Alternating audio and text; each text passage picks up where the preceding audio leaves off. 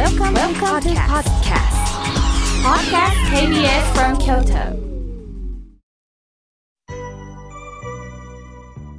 さて、ここからは皆様方からいただきましたメッセージを紹介させていただきます。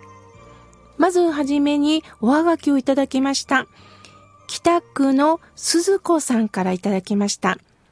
妙慶さん、今年の夏は暑かったですね。私は84歳のおばあさんですが、常日頃から思ってることがあります。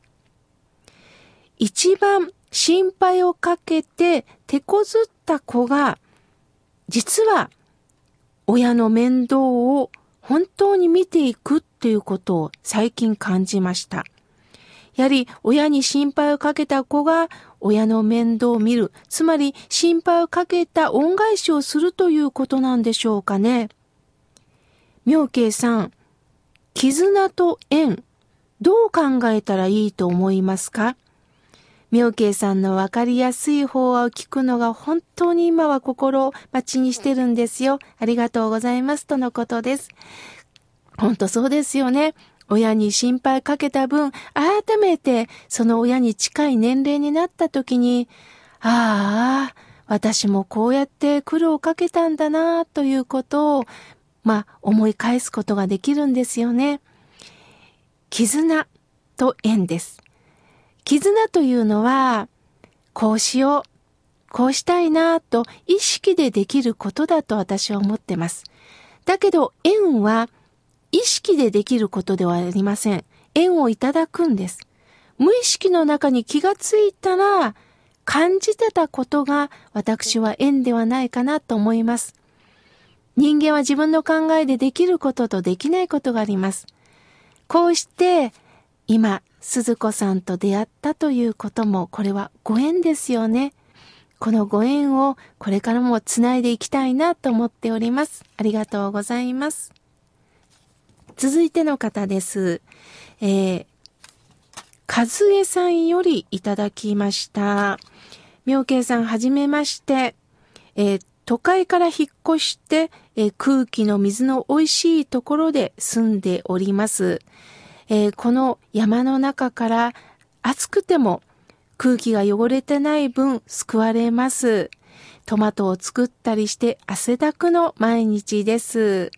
こちらに来ることがあったらぜひとのことです。あ、ありがとうございます。本当にいいところなんでしょうね。えー、宮津市からね、おはがきをいただきました。ありがとうございます。続いての方です。メールをいただきました。妙慶さん、持たない暮らしのすすめを買ってきました。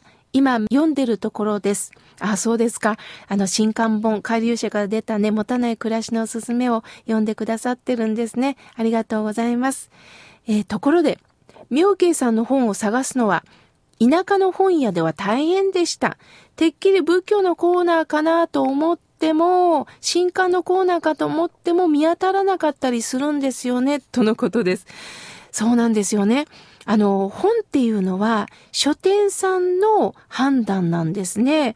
だから、仏教書コーナーにあるわけではありません。例えば、女性エッセイのコーナーに、まあ、置かれることもあるんですよね。だから、あの、書店さんの判断ですので、あの、ぜひ、あの、お店の方にね、あの、聞いていただくと早いかもしれません。本当に本まで読んでいただきまして、ありがとうございます。続いての方、ラジオネームつれづれ草さんよりいただきました。えー、ラジオを通してお言葉に触れて心温まる思いでございます。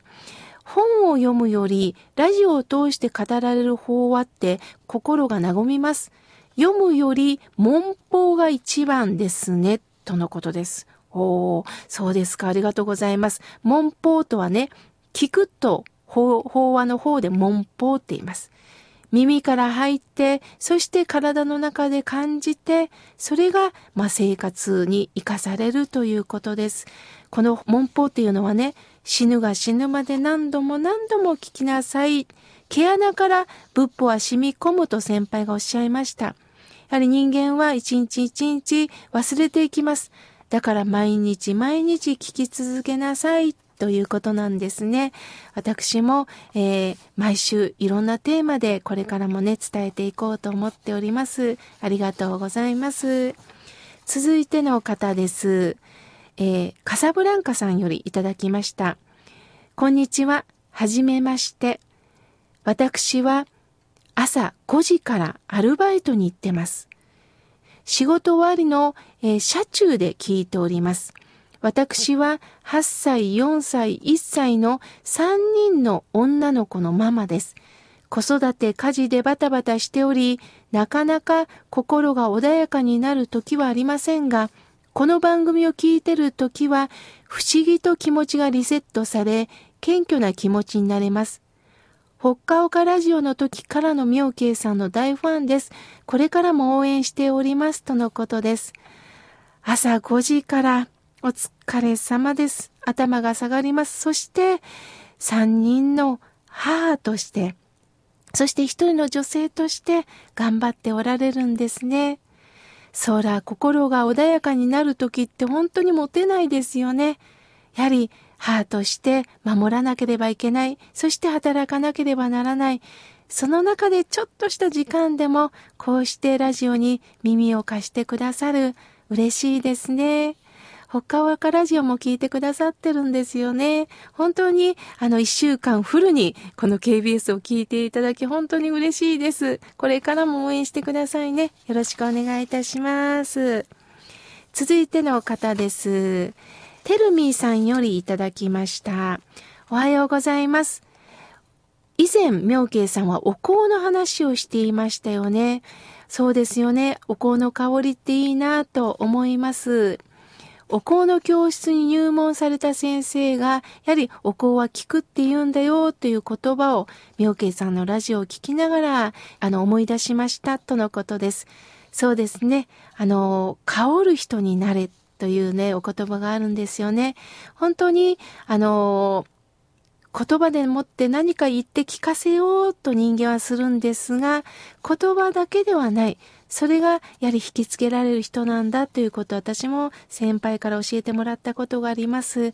香る人、なりたいですよね。さあ、続いての方です。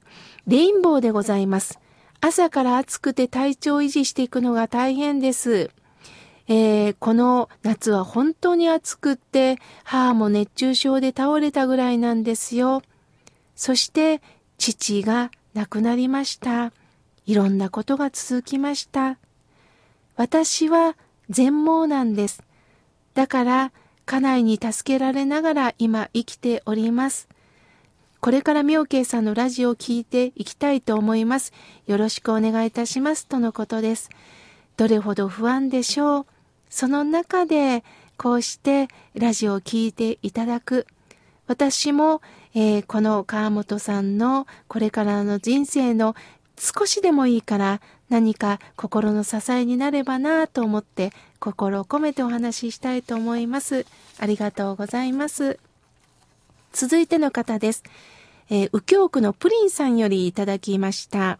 妙慶さん、私は毎週土曜日、仕事に行く車の中で聞かせてもらってます。毎回心に染みる深いお話に共感しながら豊かな気持ちをもらったようで嬉しくなります。一昨年57歳で公務員を退職して、今は子供たちと関わる非常勤の仕事をしています。ある大学の大学院の通信課程にも通学しております。入学する前は不安でしたが、スクーリングの授業を受けて感動する深い学びの中、私は何かこう生きてるというものをね、いただきました。ワクワクしながら出席しておりますとのことです。何歳になっても一生学びです。毎日感動すること。これが本当に大切なんですよね。心を動かす、感じていく。これからもプリンさん、いろんなことにワクワクしながら、またこのラジオを支えてくださいね。えまだまだたくさんのメッセージをいただきましたが、また次回ご紹介させていただきます。ありがとうございました。